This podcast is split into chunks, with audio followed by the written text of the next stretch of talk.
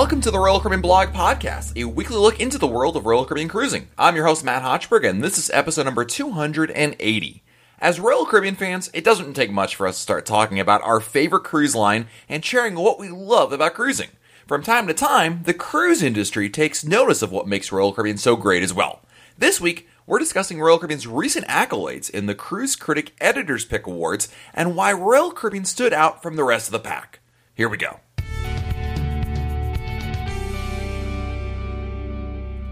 Every year, there's a lot of awards given out in the cruise industry, and among the top of them have to be the Cruise Critic Editor's Pick Awards because it not only represents a major accomplishment for any cruise line, but it's picked by people who cover the industry in an in depth fashion. And this week, we actually have joining us somebody who uh, is part of that team and helped really curate these awards and talk about why Royal Caribbean in particular did fairly well in this year's awards. And joining me is a good friend of the Royal Caribbean Blog podcast is Colleen McDaniel, Senior Executive Editor of Cruise Critic. Welcome back to the show, Colleen. Oh, it's great to be here, Matt. I always enjoy chatting with you. Absolutely. I think at this point you've gone from like making special appearances to a recurring character. well, I love it. It's great. I always enjoy the blog. I love your uh, followers, and um, you know, you've really got a built up a passionate following for Royal Caribbean, which I love to see. Well, thank you very much. Appreciate that. And um, you know, I wanted to talk to you, Colleen, because I saw the awards come out. Uh, this the awards were announced actually last week, uh, as of the recording of this podcast.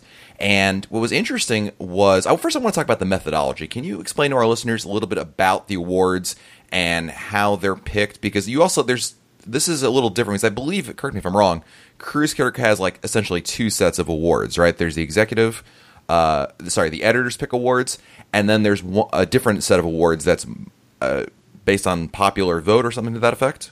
Sure. So we actually have three sets of awards. Um, uh, two of them are uh, from our cruisers. Uh, we have our Cruisers' Choice Awards, which come out early next year, uh, early in 2019. They come out um, early in the year, every year. Year, and then we've also, um, for the past couple of years, have had our Destination Awards, and these are um, awarded again from the people who come on our site and leave reviews uh, for the best destinations out there. Now, what's different is um, the editors' picks are picked by uh, our staff of editors. So we've got about 12 editors on our staff worldwide who spend a lot of time on cruise ships, writing about cruise ships, talking about cruise ships, talking to people who cruise, talking to people in the industry. So that's where editors' picks come from. And essentially, what we do is we lock ourselves in a room for uh, a few hours and um, really talk through each of the categories. Uh, there's always a really healthy debate um, uh, and and some great conversation that comes out of it. And you know, we really are focused on um, what are the cruise lines doing uh, that's different, that's interesting, that's new, um, and which ones are really investing in each of the areas that we award. Yeah, no, it's it's like I said earlier uh, in this episode. I feel like these awards hold a little special distinction, at least for myself, because it really is people who are covering it, and you guys see the industry holistically, right? It's not you know just uh, looking at you know just one aspect of it. I mean, you can see when you're picking any particular category, you're considering not only your personal experiences, but also looking at really, you know, how this compares to the rest of the cruise industry, which to me says a lot about, you know, the awards standing out as having some, uh, you know, it, it, you know, if you're covering it and you see it and you know the lay of the land, I feel like that helps also give it a little more cachet, if you will, to be able to say this really is the best of you know whatever category we're talking about.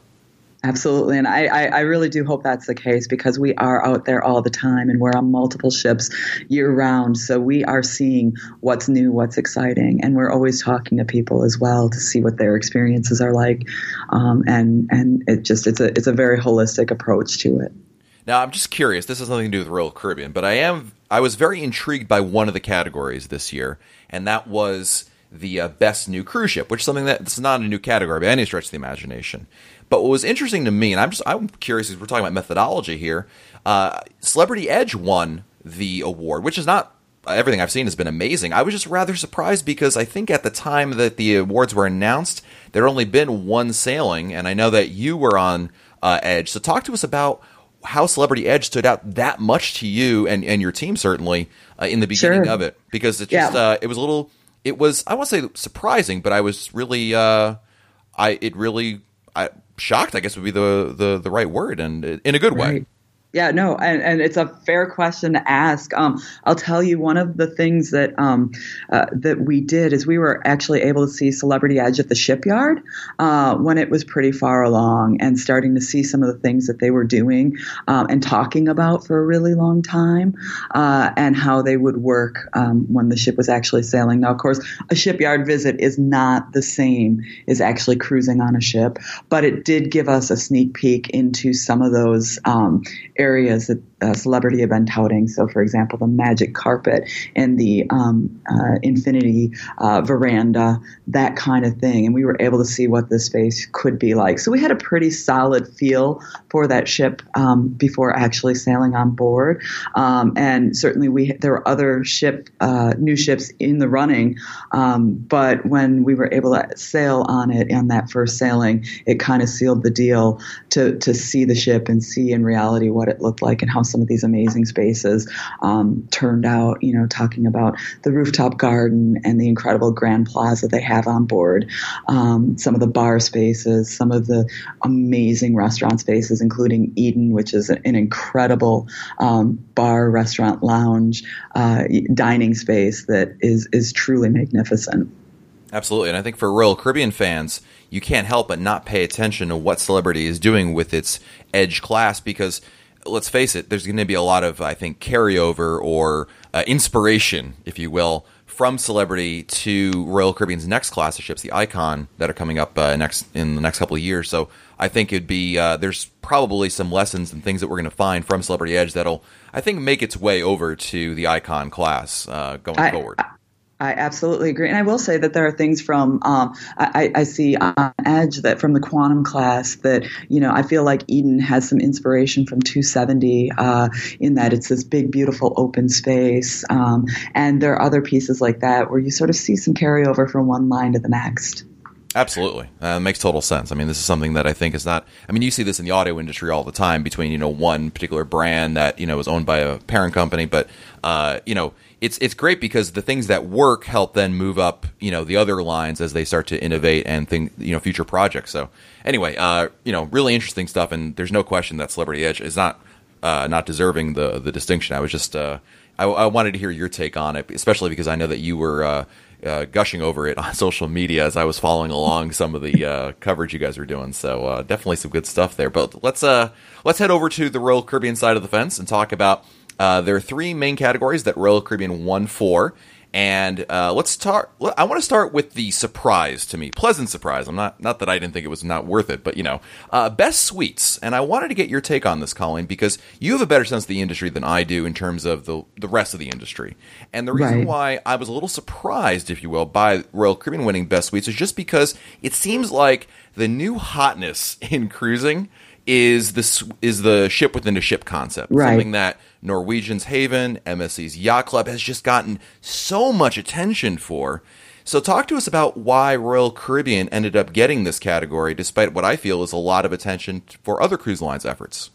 Right, and and that's not to take away from those other cruise lines that have kind of those private enclaves. In fact, Celebrity just came out with theirs on Edge um, as well, so it definitely seems to be a trend. But what we loved about Royal Caribbean suites are the consistency among them and the sheer variety. I think that's two areas where Royal Caribbean really wins. You can get you know an entry level kind of suite and and still have a beautiful room, or you can you know really spend and get that ultimate Ultimate Family Suite, uh, which is just marvelous. Um, and it even includes that slide. Um, and there are a lot of categories in between.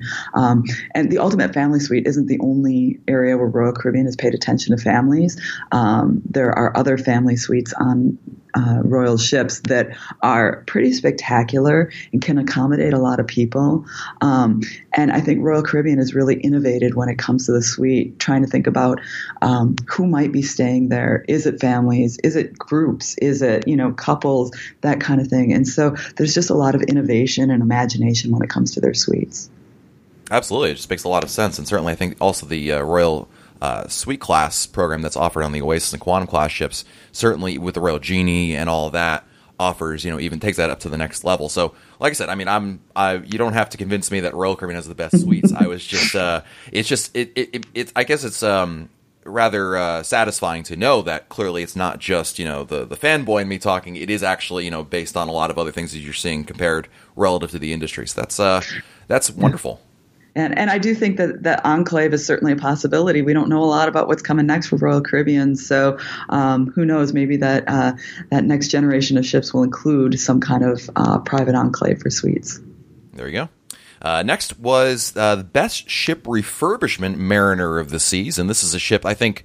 I, I, don't recall Colleen a now. Granted, again, this is in the Royal Caribbean scheme of things, but I, I don't recall a ship's refurbishment garnering quite this much attention and uh, spotlight because they really this isn't just a well we repainted some stuff and threw in like a new bar or something. I mean they really went to town with uh, this, of course, being part of the Royal Amplified program. So talk to us about what you saw, what you noticed about Mariner of the Season, why it took the uh, the title for best ship refurbishment this year.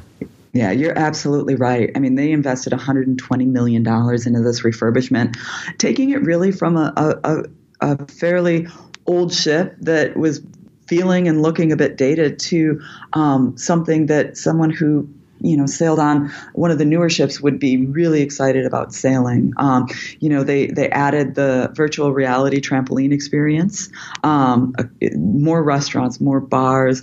It finally got that surf simulator, uh, and of course uh, the escape room and water park, which have really become a part of what Royal Caribbean is doing with its new ships. It changed the ship it made it feel like a new ship. Um, and that's I think that's something that's really valuable. Um, cruise lines want to hold on to those older ships for as long as they can. They're very popular with passengers who, you know, fall in love with the hardware. So making investment is really important, um, especially like I said, if if there's a new cruiser, for example, who sails on uh, Anthem of the Seas or Symphony of the Seas, and then the next sail on an older ship, they've got an expectation that that ship is going to recreate that same experience, at least in part, that they had on board the newer ships. And this really does that. It feels like a new ship. It feels exciting. It feels like something that you know people are going to want to sail on because it's beautiful and they really nailed it with um, carefully selecting additions that are meaningful you know it wasn't just oh let's throw on x y and z they said hey what are the things that define royal caribbean you know the FlowRider the perfect storm um, that kind of thing and and they added it to the ship I couldn't agree more. And I, what I really love about it is not, I mean, the ship refurbishment is wonderful, but I love how they're trying to position the this, and Navigator will be doing this in 2019 as well for the for the short sailing market. I always felt like that's something that Royal Caribbean uh, could do better with because they t- typically offered for those three and four night sailings some of their older ships, even older than Mariner and Navigator. Right. And you know, in the industry today, I mean, you're seeing like Disney's great at this. They offer um, you know, their their newest ships offering three and four night sailings, and that's where first time cruisers inevitably, I think, lean towards those short sailings, uh, right or wrong. But the bottom line is they end up over there to offer these kind of sailings on a ship that is as impressive now as Mariner is, and Navigator will get something quite similar. I think is just a really smart move to really get again that that new to cruise market, which of course every cruise line wants to get and then get them obviously ingrained in Royal Caribbean, and then trying out like the ships you mentioned uh, earlier, like an Anthem or a Symphony or a Harmony. Right. And I, I, think you make a good point with Navigator coming uh, in that Navigator is one of those that really splits season, right, between the US and then it shifts on over to the UK. So there's a pretty heavy UK base there. So it's a great way of getting international travelers um, it, to see what a ship can actually be like. So we're really excited to see what Navigator looks like um, after she undergoes the refurb. Absolutely. And the, the category, the next category is best entertainment. And I was, uh, I'm, I'm very proud that Royal Caribbean won this one because it says a lot about the cruise line, quite frankly. And you know, I mean, you know this. There's so much attention Royal Caribbean places in its entertainment programming. I mean, it's not just a well, let's just put a kick line on there and and a, and a band, and we're kind of going to call it a day. I mean, every ship they're always looking to push the envelope. And uh, Colleen, I know that you've met uh, Nick Weir, who's Royal Caribbean's vice president of entertainment, and you've seen yes. you know a lot coming out of there, and just the the the, the push for innovation. Um, so let's, first, let's talk about why you picked uh, Royal Caribbean for best entertainment because I think it's it's just it's it's a great. Um, uh, accomplishment and a seal of approval, quite frankly, of what Royal Caribbean's uh, doing with their entertainment on board. Yeah, and I will add that um, this is, I would say, probably one of the most competitive categories we have out there because there's a lot of innovation across the industry. Um, so for Royal to stand out really says something. Um, it's a lot of the things that they're doing. They're committing to those Broadway style shows, which, uh, you know, are, are terrific. Um, this is, it used to be, honestly, that cruise ship entertainment was pretty standard and pretty stale. It was four singers and some dancers and they put together kind of a cabaret style sh- show. That's not the reality anymore. And um, some of the shows that Royal Caribbean are putting on board, uh, Grease comes to mind, are, are just spectacular. And you pay a lot of money on land to see that. It's included when you sail with Royal Caribbean. Um, they've added, you know, really active kind of entertainment. So we're talking the the laser tag, the escape rooms, that kind of thing that are they're trendy on land, but now they're at sea and you can you can participate in them in a way that is is super exciting. Um, and I'll tell you a little story, and, and, my editor might be a little bit of embarrassed, but uh, we had one of our editors on board um, Symphony of the Seas when it debuted uh, in Europe, and she came back and could not stop talking about the drones um, and the show, the ice show with the drones. Right. Um, it's it's one of the most innovative things we've seen. It's just spectacular, and it's really embracing technology uh, in a meaningful, wonderful way. Um, and uh, and, and it's just something that like everybody is talking about. I, have talked to a lot of journalists about um, about that particular show, and everyone's like, "But the drones, you know, it's just really cool." And I think you know, it's not just the one show, but I think that sort of.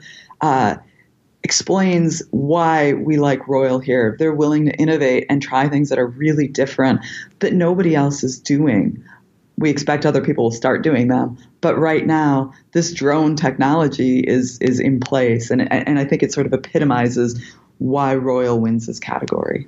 Absolutely. I mean, it is really you know when you look at the at the total industry, and, and especially since there is one particular cruise line in there that I don't know has built its entire reputation on the industry being in entertainment, right? There's a, right. one of them in particular has that that that's their backbone.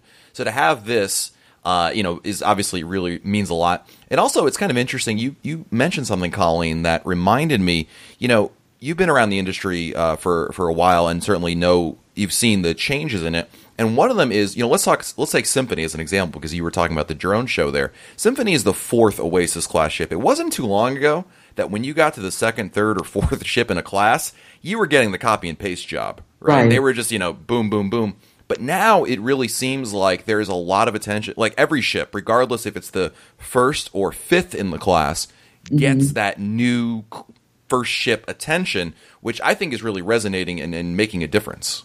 I, I, absolutely agree, and I think one of the reasons that Harmony of the Seas and Symphony of the Seas have, feel like like that that new ship, that new class of ships, is because there was some distance in between uh, when Oasis and Allure were built, and then when these two ships debuted. So they Royal Caribbean was able to say, "Hey, here's what's working. Here's what's come up, and what kind of technology we have at our fingertips." How can we make this different and new and better? and they've really done that. Uh, it also the entertainment is really individual to the ship. So somebody who is a huge class or huge fan of Oasis class, they're going to get completely different entertainment on Oasis than they are on Symphony than they are on Allure, and that's great because you know otherwise you're going to get bored. Um, and so that innovation is really important, uh, especially for line loyalists. Absolutely. Um, looking at 2018, now that we're at the end of the year and obviously these awards came out, what would you say 2018 was the year of? Like, what was the trend that you saw in the industry that really made this year uh, stand out from other uh, years? Hmm. It's an interesting question. Uh, it actually, I would say, uh, it, it's a bit in line with what you've been talking about. Um, a lot of the ships that came out this year were not first in class ships. These were ships that were improving on um, previous ships in the same class. Uh, and so, and I think this is this is a trend we're going to see again in 2019 because if you look ahead to 2019, um, I don't believe there's actually uh, a first in class big cruise ship coming out next year. So we're going to see more of this.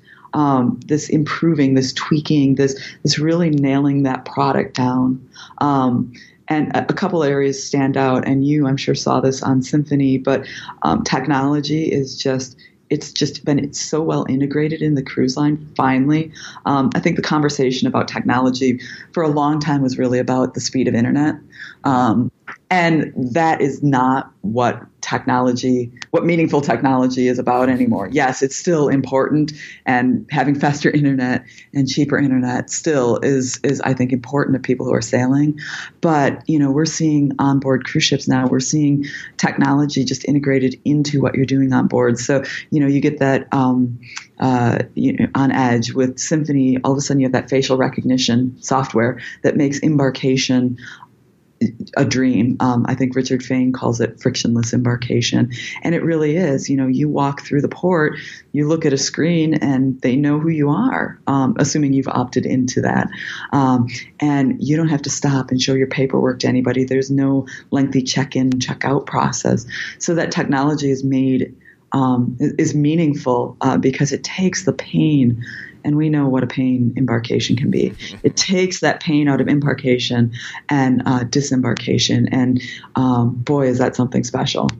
Yeah, I think I, you talked about how you know it's finally like coming of age, and you know back in a number of years ago, I remember you and I sailed on you know Quantum of the Seas. That was back in what 2014 now, I think. And, right. Yeah. Quite a bit has changed, and I feel like you're right that technology has gone from a little bit of the gimmicky to just being meaningful is the word that you use, and I think that's a wonderful way of putting it.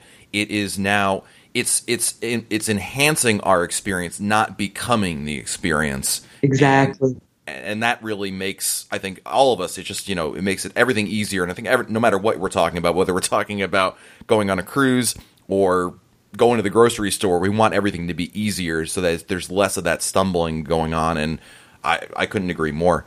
Um, there was one category I was kind of look. I wanted to just again get your, your thoughts on best North American home port, San Juan, and I've cruised out of San Juan, so it's you know I've, I've always enjoyed it there. I'm just curious, uh, what stood out for San Juan, and why did it uh, make the list? Certainly as the top pick.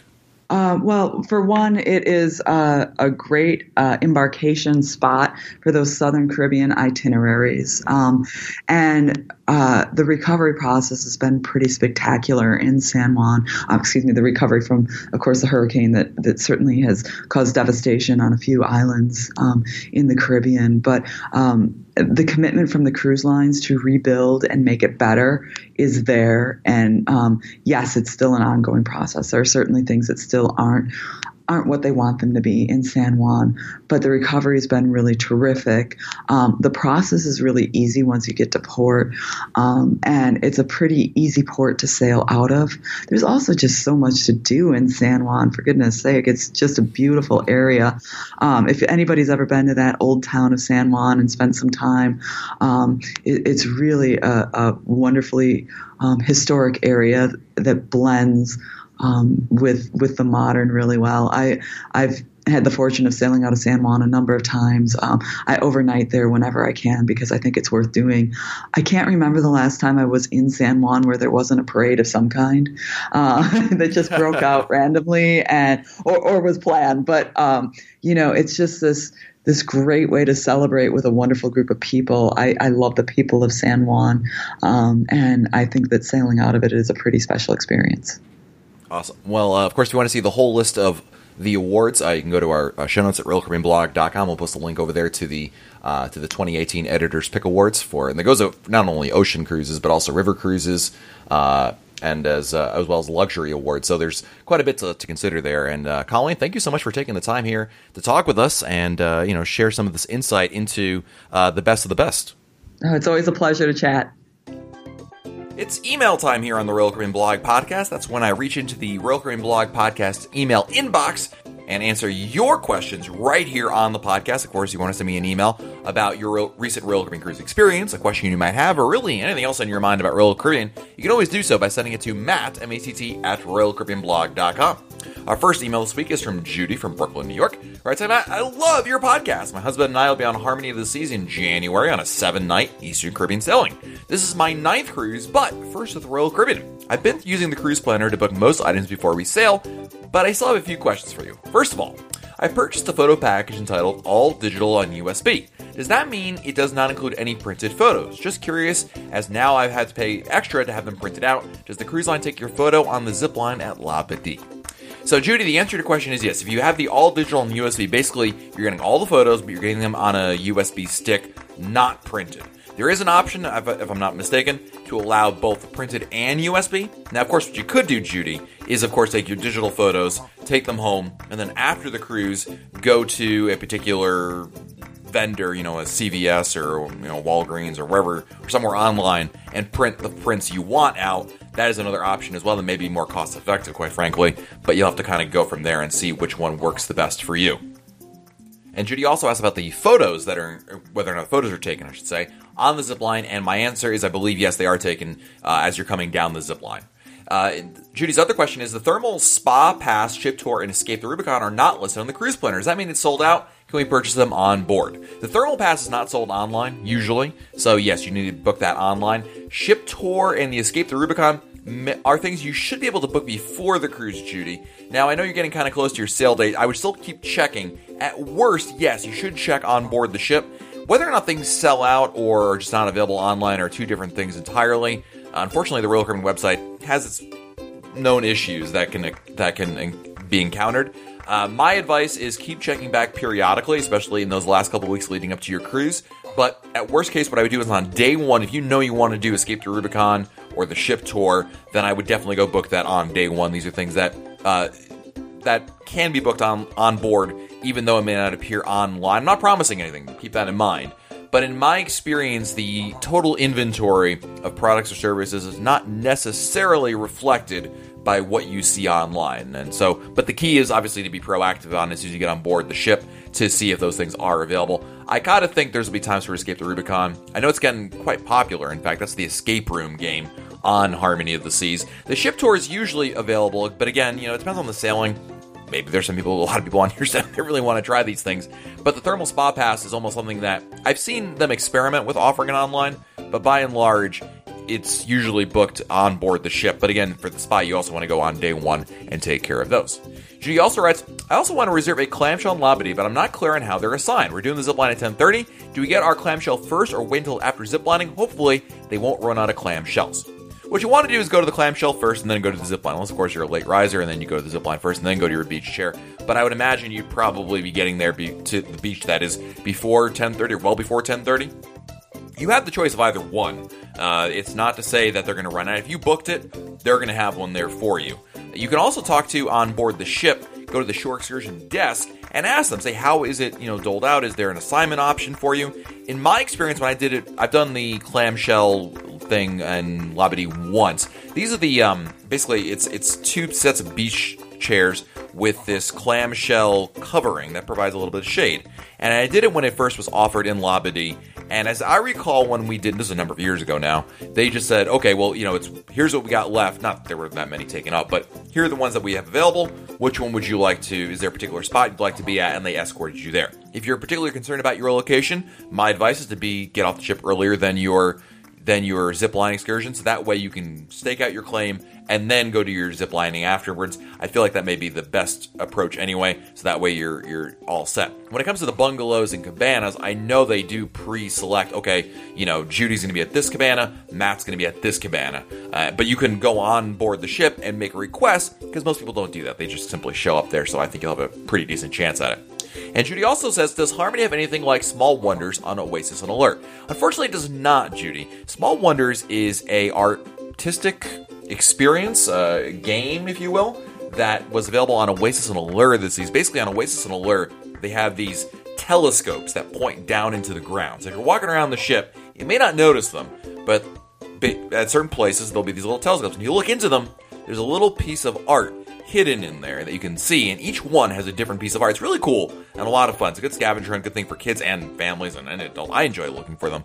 And unfortunately, they were only limited to Oasis and Allure. They were pieces of art, so it's not like this was a mass-produced kind of thing. There was an artist behind them, but they did not put them on Symphony or Harmony of the Seas. So it is just something on Oasis or Allure. But no, small wonders or not, Judy, you're going to have a really great time on Harmony of the Seas.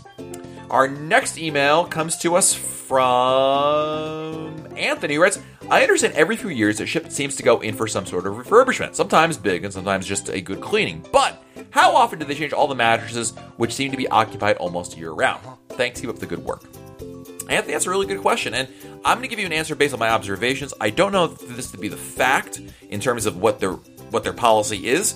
My sense of it is the mattresses get replaced on a as needed basis. It's not to say that they only do them every five years or every X amount of years. There may be a practice to it, but just like carpeting, they get replaced if there's a need for it, if there's if there's an issue they encounter, if the housekeeping staff eh, you know notices something that that's going to require it. Certainly during these periodic refurbishments, these dry docks that people refer to, they will take an opportunity to take a whole holistic look at everything that's available on the ship and say, okay, well, here's what we need to update. And a lot of times you'll see like carpeting is a big one, but I've also seen carpeting be replaced on the fly in certain situations. Like as an example, if somebody spills something that causes irreparable damage to the carpet, they don't just leave a, a, brown splotch on it or cut it out of the carpet and leave this empty spot. They'll replace a section of the carpeting. They have extra carpeting on the ship, and it's actually pretty interesting how they can do it, and they kind of seamlessly reintegrate the new piece with the old pieces there. But they can take care of that. With the mattresses, it's obviously not quite. They don't keep necessarily a huge stockpile of, of new mattresses to replace old ones, but they do have that opportunity. That being said, a lot of the staterooms do get periodic uh, refurbishments along with the dry dock. So I don't know that we can definitively, Anthony, tell you one way or another. That I don't. I'm certainly not aware of a stated policy that goes there. In my experience and my observations of Royal Caribbean, I feel like a lot of these things are kind of on a per case basis. Like there isn't a fleet wide policy. It's more of a well, when there's a problem, we'll identify the problem and then uh, you know address it accordingly and kind of go from there. You know the the inevitable follow up question to this question is usually, well, you know, are the mattresses soft? Are they firm? I've heard stories about this. I've always found the mattresses to be pretty darn good. I've always enjoyed sleeping on Royal Caribbean ships. I tend to prefer a harder mattress, a firmer mattress, I should say. Not to say that I like a slab of steel to be my to be my bed, but I certainly prefer a little more firmness to my mattress than perhaps you know somebody who likes a little softer. That being said, of course, you know mattress comfort is very much a subjective topic, right? What I find firm or not firm is going to be different than somebody else, and you know, there's are there people that complain about it? Sure, absolutely, but I feel like they do a pretty good job with it, and I certainly have enjoyed sleeping on a Royal Caribbean ship. I think probably part of that has to do with just how much activities we're going in and out of, and all things we're doing in port, running around the ship, and perhaps enjoying a adult beverage or three. That's going to help me sleep as well. but I'll tell you that I've never really had that many issues with the mattress. Some other people are, you know, maybe have different experiences than I do. I certainly respect that. But, um, you know, it's one of those, it's just like food. You'll see people complain about food, you'll see people glorify food, and I laud the food that's on board, and I certainly generally like most of the food that I that I've eaten on a Royal Caribbean ship. And by the same token, I've generally come and enjoyed many a mattress on a Royal Caribbean ship. I've slept like a baby in many cases. So, Anthony, thank you for the email. Our next email comes to us from Carl from New Jersey. He writes, "Hi Matt, just got back from a Disney World Universal trip. Since you don't do a Disney podcast anymore, I haven't heard your views on this topic recently, and I know you used to disagree, but I totally think that Disney Cruise Line versus Royal Caribbean is more similar to Disney World versus Universal than you would like to admit. Price. Universal is way cheaper. I stayed four nights at the Polynesian and four nights at the Royal Pacific. Cheapest room at the Polynesian is six forty seven a night with taxes and fees. Royal Pacific is two eighty two per night. Royal Caribbean is much cheaper than Disney Cruise Line. Planning. Universal requires little planning. For Disney World, you need to figure out where you want to be eating 180 days beforehand. Wake up at 6 a.m. to deal with the crummy website that keeps crashing. You need to do you need to do the same thing 60 days out for fast passes, and you still won't be able to get fast passes for places like Flights of Wonder or the Slinky Dog Coaster. But my room at my Royal Pacific came with unlimited Fast Pass Express. You just go to the Fast Pass line, skip the line for just about every ride, no planning needed. Disney Cruise Line requires that you set an alarm to wake up and pick your port arrival time to get your reservations for Palo, to get your tickets for the Princess Meets, etc. If you miss it, you're out of luck. Most Royal Caribbean ships don't require any of this, and for Oasis and Quantum class, they just open it up randomly. Just keep checking back occasionally and you'll be fine. Quality. Disney owns a lot of great intellectual property and executes wonderful rides, but Universal has done an amazing job with their Harry Potter land. I think it's better than anything Disney has done. Pandora's close, but nobody remembers the Avatar movie. Everyone knows Harry Potter, and in the case of cruising, Disney ships are amazing, but so are Royal Caribbean ships. Universal is a better value, less stressful, and has similar quality to Disney World. These are similar to the arguments you can use for Royal Caribbean versus over, I should say, Disney Cruise Line. If you still disagree, you might need to get yourself to Universal soon. I realize that all this quite matches up to, as you're an Orlando resident. This is more from the viewpoint of an out-of-state visitor. Um, am I going to go stop going to Disney World? No, but I'll keep going to Universal. For the same reasons, I'll keep cruising on multiple cruise lines Royal Caribbean, Disney, Cunard, etc. I figured this is off topic, might be right on a current podcast, wanted to send it. Anyway, love the podcast, keep up the great work. Carl, thank you for the email. I look, I always appreciate any good uh, option to talk about cruising compare and contrast, and I'm certainly always up for that discussion. I, I like your your observations. I appreciate you sending them in, Carl. I think if I were to be if I was to look at your your analysis of Disney World versus Universal Studios, I would probably say you've glazed over some glaring advantages Disney has over Universal. Primarily the the the total resort experience that Disney offers you, the more immersive experience Disney offers you, not only just eh, on a particular ride. I know you mentioned the Harry Potter stuff, but holistically, I feel like Disney does a whole lot better job of kind of making you feel like you're in the Magic Kingdom or you know in Star Wars or you know whatever. Versus where Universal is a little more, uh, it's, it's definitely more hit or miss to say the least. And there's a lot of other things that are there. And uh, certainly, this is a Disney World podcast or Universal Studios podcast. I won't go too in depth in there, but I do appreciate your comparisons, and I do think that I disagree with you that the I disagree with a little bit of what you said in the sense that I feel like there still is a sizable gap between what Disney World offers and what Universal offers. Now, the price thing, you're 100% right on. And what I net, I haven't said at the Royal Pacific at Universal Studios, I'm not sure how well that really matches up to the Polynesian. I know that it is one of their better hotels at Universal. Regardless, there's still a huge price discrepancy between Universal and Disney World, although their ticket prices are pretty much the same. Uh, at least for like those single day passes. Beyond that, it kind of you know there's there's there's some magic that goes on behind the scenes to make it one one work a whole lot better than the other. But anyway, um, what I will tell you is. Uh, when it comes to the debate of Royal Caribbean over Disney Cruise Line, there's a lot that goes into it. In fact, this week's episode, we were talking about, we talked with Colleen from Cruise Critic about the awards.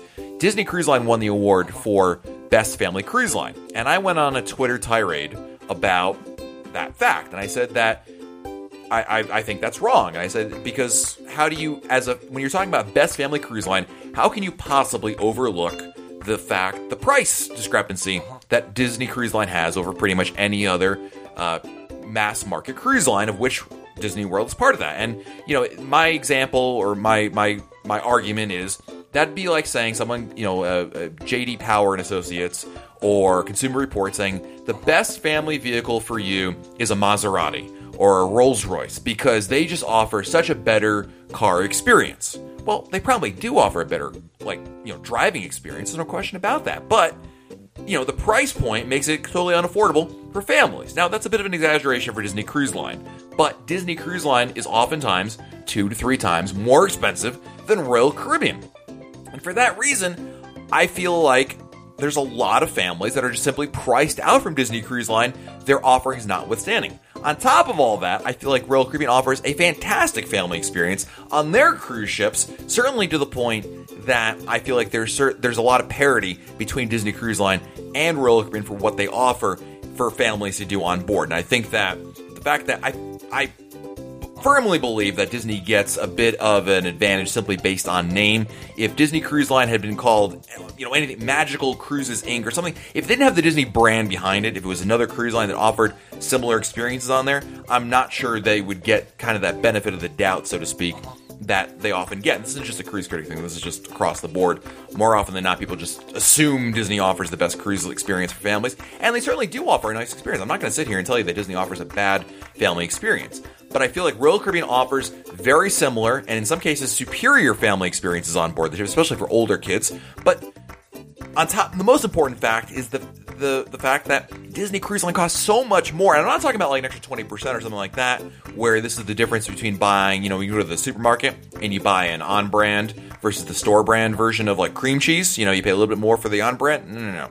We're talking about just two to three times this uh, for the cruise fare. That's a lot of money. And uh, look, when you're talking about paying for you know three, four, five, or even more people on a cruise, that's a lot of money that you're talking about there. And that's why I think that they I, I, don't agree, and I think that Royal Caribbean is a better family cruise line, not only for what it offers, But certainly for the value, if you're a family, I just don't know how you can overlook that fact. I know there's people are going to disagree with me, and they certainly do. I don't think a lot of them listen to this podcast, but um, and, and I've had this discussion many, many a time. But since Carl brought it up, I felt that I had to discuss it again. But Carl, thank you for the email. I do appreciate you sharing your experience there, and always a, I always enjoy a nice opportunity to calmly and collectively discuss why I'm right. That's a joke right there. Next, we have an email from Mary who writes, I've been following your blogs regarding CocoCay and the progress or lack thereof. I'm booked on Adventure of the Seas from May 31st, 2019, and the main reason is to go to Perfect Day at CocoCay. We've already booked a cabana by the Oasis Pool. I fear that it may not be completed by this time. I'm feeling that I should cancel this cruise as the pier isn't near its completion and there are no photos of the interior of the park and its progress. What are your opinions on this? Ooh, Mary, you know, this is requiring me to look at my crystal ball. Here's what I'd say. First and foremost, don't cancel your cruise. I don't think that that'd be a, a good idea. I will tell you that the reasons why you should be optimistic is first and foremost, Royal Caribbean, even as of the recording of this podcast, is still pushing that May 2019 perfect day at CocoCay opening. That's the date they're pushing right there. Now, I, I think it would be a mistake to assume that on May 1st or May 3rd, I think May 3rd is the first official sailing that's supposed to go to Perfect Day CocoCay. I believe Navigator is that ship that's doing it. We um, posted that in the blog a couple months ago when Royal Caribbean announced that, but there's still going to be work being done. It's not going to be a finished product. In fact, we already know this because you know some of the other aspects of the of the island that are supposed to be completed won't be done so until the end of 2019. But Royal Caribbean still has, and we have to take them at their word, that by May 2019 it's supposed to be available. Now you're sailing on May 31st, which means you're really not getting CocoCay until probably sometime in early, know, first week of June, right? Because your cruise leaves on May 31st. I forget where Adventure will be in May 31st, but even if it's June 1st, right, the next day, regardless, you've got a fair amount of buffer. If you were saying I'm going on May 1st or May 7th, yeah, a little more I- issue there. I mean, here's the bottom line, Mary. You're going to go to Coco CocoCay. You're going to by May the the pier is going to be done. if the pier is not done by May, there's a major problem. Currently, the pier is supposed to be done by January, and I use that as in air quotes because there is no exact date, whether it's Jan 1 or Jan 31st. Totally different thing. But again, the, the fact that their marketing department is really pushing that May date, I would be frankly surprised if it if if they were to slip on that because there's just a lot of marketing going on. When Perfect Day CocoCay was first announced, Royal Caribbean kind of was a little more vague in their dates, and they said, "Well, it'll be at some point," you know. And, they, and the only date they were ever really trying to stick with was the pier date, and that pier date moved a lot. Regardless, the amount of marketing they put behind this May 2019 I would be frankly surprised if they shifted it. Now, that's not to say that when you get there in May, or in your case, Mary, perhaps June second or third, whenever you're going to be in CocoCay, you know, are you going to see? Are you going to see potential? Will your cabana probably be there? Yeah, I think the Oasis pool will be open. I think the cabana is going to be there. I've heard from certain folks, and I haven't seen from my own self. So this is uh, third-hand knowledge, but the sources that I've talked to, I feel pretty confident in, have said that they've actually made a lot of progress inland, and the pier is just the it's a different issue altogether. But um, I, I'm optimistic about this, and I'm going to tell you that if I were you, Mary, first of all, I, I, I well, I don't cancel cruises, but I would also tell you not to cancel the cruise. I understand your concern. If your concern, Mary, is you want to have the perfect day CocoCay experience like you see in the artist renderings, you want the finish, you want it to be finished, finished. I would tell you to defer to 2020. Yeah. But if you want to have some time by the Oasis pool in your cabana, I think that's going to be available to you. Will there be construction walls somewhere along the island? Absolutely. It's gonna it's gonna be a fact. But I, I think you're going to be able to still enjoy your day there. It's just again, I, I, it's hard for me to understand your expectations beyond, you know, will the Oasis pool be there? Yes. Will the cabana be there? I, I gotta think so. And for that matter, you know, that's the best information I have at this time to give you. Obviously, I can't promise you anything. Nobody can promise you anything. Royal Caribbean will tell you the date is May, and we have to take their word at that. But you know, uh, I just think that canceling your sailing to me is I, I wouldn't do it. I, I, think that'd be a mistake, quite frankly. I think you're gonna have a great time nonetheless. But again, if if you're looking for a totally finished, you need to wait till 2020 because they've said as much. But if you're saying you just want to have the cabana uh, by the pool, by the Oasis pool, I think you'll be okay. I think that'll be, you know, it doesn't take a whole lot to put in a pool. That's the least of the issues there.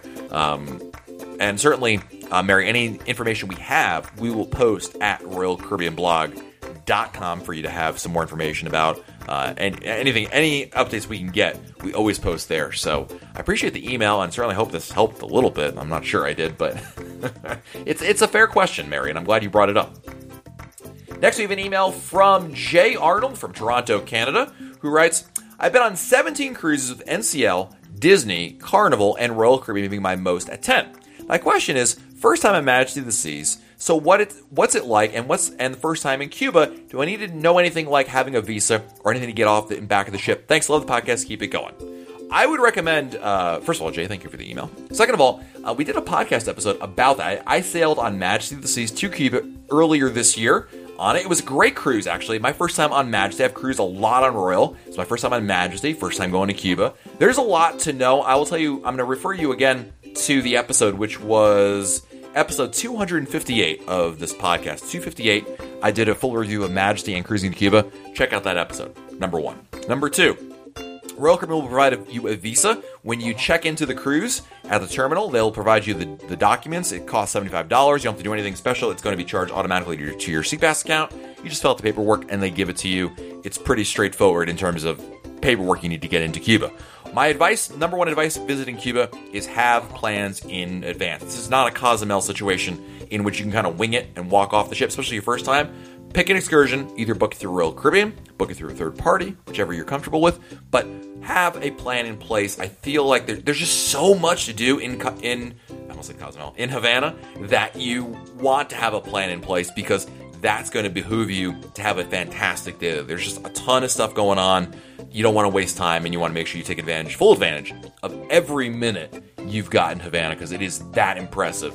So I feel like those are the most important things to do there. And I also, again, that episode 258 of the podcast, I went into a lot of details about things I observed and things you should know and everything else in between. So hopefully that'll give you a really good idea of what to expect. In terms of Majesty of the Seas, you know, Majesty is obviously one of it's the second oldest ship in the fleet. It's also the second smallest ship in the fleet. What the thing with Majesty is it's it's obviously a different experience than when you're going on, you know, a Freedom class or an Oasis class. And you, I know you mentioned you've cruised some with Disney, some with Carnival, and 10 cruises sounds like with Royal Caribbean, which is great. But if you're used to obviously the Oasis class and the Freedom class, the bigger and newer ships, there's going to be a little bit of culture shock when you go to Majesty. Not a lot, it's just enough that it'll take you like it took me probably 2 days to truly get my bearings on Majesty of the Seas. I remember when I went on, you know, other ships in the fleet, like a Radiance class ship for the first time, it wasn't quite to that point because I felt like there was a lot of carryover from one class to another. Whereas Majesty being a sovereign class ship, you know, a lot has changed since she debuted. And there were just some noticeable differences, and it just took a little bit of time to get used to it. That's all. Obviously, I know, and I think you know this as well, Jay. There are, there's no FlowRider on board Majesty of the Seas. There's no, you know, Broadway show. There's no zip line. You know, there's I don't think there's an escape room game either. But you know, there's certain things that aren't on there. But what's nice about Majesty is you have just ginormous lounges and bar areas. Really beautiful. Uh, you have a nice centrum area. You know, the wide promenade decks. There's some nice things about the ship that you know. Not only are they throwbacks to the old days of cruising, but they're kind of neat different different kind of experience, a differentiator, so that as someone who's gone on ten Royal Caribbean cruises, I think you would appreciate. Oh, you can see the differences and notice them, and and it's fine. But the reason you're going on Majesty, the reason why you're sailing there, is because you're going to Cuba. Cuba is the reason. It's the reason why I booked Majesty this season after so many years of not sailing on her, and it wasn't a mistake. We had a great time on board. Uh, it's just you have to understand what the ship offers, what it doesn't offer, and take a little bit of time to, to get your bearings. I remember on day one, I could not find where the Windjammer was. just, I've never had this problem on a Royal Caribbean ship where I couldn't find it. But, you know, I had to go to the map and say, oh, okay, it's over here. Ah, okay. And, you know, go from there. And our last email this week comes to us from Melissa, who writes, Hi Matt, my husband and I are going on Symphony of the Seas next February for a seven night Western Caribbean cruise. We purchased the ultimate dining package on Black Friday and are wondering about your recommendations for how to use it best on the ship. For paid restaurants, we already have dined at Chops, Izumi, and 150 Central Park on previous ships. What would you recommend for our two lunch days at sea? Are there any restaurants we should go to more than once for dinner? How do we most easily make our reservations for all the days at one time? We'll be boarding at noon or before, so hoping to get on early and make reservations right away. Melissa, thank you for the email, and yes, you nailed it right there. Number one thing with any dining package you get, whether it's ultimate, or the three nighter, or the four nighter, or five nighter, make your reservations as soon as you can on day one. That is the key right there. In fact, one of the things we do in the cruise terminal when we're sitting around is, you know, waiting to board, is actually talk. You know, my wife and I will sit down there, and we have time to actually sit down, write down exactly, okay, night one where we want to eat here, night two. Have a plan of action. Once you're on board the ship, Melissa, there should be an area for you to go make reservations on board the ship. Usually they have a spot like near one of the main dining rooms. Check the boarding day cruise compass. There's usually an indication, like, especially restaurant reservations. Uh, there was one I think I saw it when I was on Symphony in the on the Royal Promenade. You'll see it. There'll be a place for you. If not, or if you don't find it, whatever the case may be, you can go to any specialty restaurant or guest services and they can make reservations for you. So if you go to Chops Grill as an example, they can not only book you Chops Grill, they can book you any restaurant you want as well. So they'll be happy to help you there. My uh, recommendations are number one, book it as early as you can so that you can take advantage of the times available for you. In terms of where to eat, if there are uh, for two lunch days at sea, I would recommend Hooked is a good restaurant for lunch. I think it, it, it does itself well there. Uh, I think Jamie's Italian. Their menu is very slightly different for lunch. Uh, Chops has a more of a different menu for lunch, but I think I generally prefer Jamie's Italian. Jamie's Italian is really becoming one of my favorite or one of my go-to specialty restaurants. My favorite specialty restaurants on Symphony have to be the Izumi Hibachi, which is not included in your dining package, unfortunately, the 150 Central Park, and Jamie's Italian. So if you're to go for lunch, I would definitely go for Jamie's again for lunch. So do Jamie's for dinner, Jamie's for lunch. And then for the other lunch, you could also go to, I would say maybe Playmakers, because that is included. You get a stipend just like you will at Izumi Sushi side, and that's $35 per person to use there. I think that'd be a pretty good option for lunch. I'm not sure I would leave it for a dinner unless there's a particular day in which you know you have a late day in port and you're just going to come back. You're not going to want to put on nice clothing. You just want to put on shorts and enjoy a quick bite to eat. Perhaps that's a good option for you. But I still feel like uh, it, not not necessarily to go twice, but it's just a good lunch day kind of place would be to go to a place like Playmakers. Uh, in terms of um, you know the restaurants to go to. I mean, you already mentioned you ate at Chops, Izumi, and 150. I still think you should go to those places anyway. When you have the ultimate dining package, I mean, let's face it, you're, you're eating at seven dinners uh, two or three, depending on your itinerary, lunches. You know, there's gonna be some carryover. There's gonna be repetition there. I don't know that they're mistakes to go to those. Those are really good restaurants. So yeah, again, my top three would probably be uh, 150, uh, Izumi Hibachi, and Jamie's Italian. And that, my friends, is going to wrap up this week's episode of the Royal Caribbean Blog Podcast. If you want to send me your emails, and I can answer them here, or try to answer them here anyway. Always, my door is open for you to send them in. Just email me at matt at royalcaribbeanblog.com. Matt, M-A-T-T, at royalcaribbeanblog.com. So until next time, I'm Matt Hochberg, and we'll talk again soon.